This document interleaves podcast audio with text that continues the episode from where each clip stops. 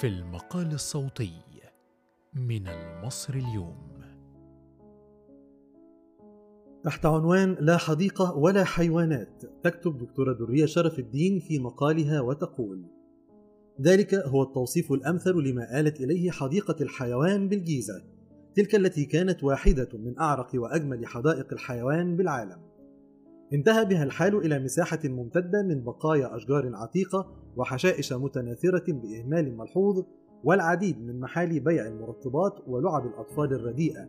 ومئات من الباعة شبه الجائلين المتمركزين بكثافة ملحوظة في كافة الأرجاء. تعلو دكاكينهم مكبرات للصوت تنادي على الزبائن الذين يتواجدون بأعداد معقولة في المكان الذي ما زالت تذكرة الدخول إليه خمسة جنيهات.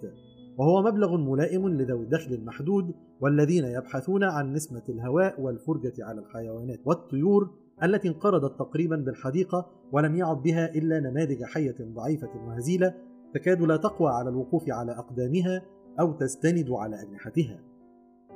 اقتربت من أقفاص الأسود التي رأيتها هزيلة إلى حد المرض.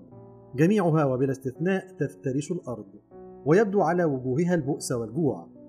أسود ولبؤات نحيفة جعلتها أشبه بالكلاب المريضة.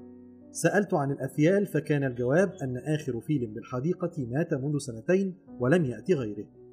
الطيور النادرة التي كنا نراها في الأقفاص ملونة مبهجة مغردة ذهبت إلى غير رجعة. الحديقة التاريخية التي تبلغ مساحتها ما يقرب من 80 فدانا يبدو أنها في طريقها إلى الزوال. ستنقرض يوما ما كما انقرضت حيواناتها وطيورها الجميلة وتراجعت بحيراتها وبركها تعلوه طبقة خضراء متعفنة. حتى البحيرة الوحيدة التي قرر القائمون على الحديقة تأجيرها وتخصيصها لنزهة بالقوارب انعدم معها الذوق وتشوهت بالألوان التي لطخت جوانب البحيرة. أما المكتبة الأثرية أو المتحف بالحديقة فحدث بلا حرج. فالعنكبوت يعشش على جدرانها وحوائطها مكونا نقطا داكنة لم تلفت نظر القائمين على الحديقة العريقة التي تعاني من الإهمال وعدم النظافة أو النظام. ولم تعد تملك إلا اسمها وماضيها الذي كان.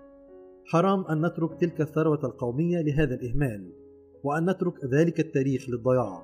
وتبقى دائما كلمة السر في النجاح أو الفشل الإدارة والمسؤولية والمحاسبة.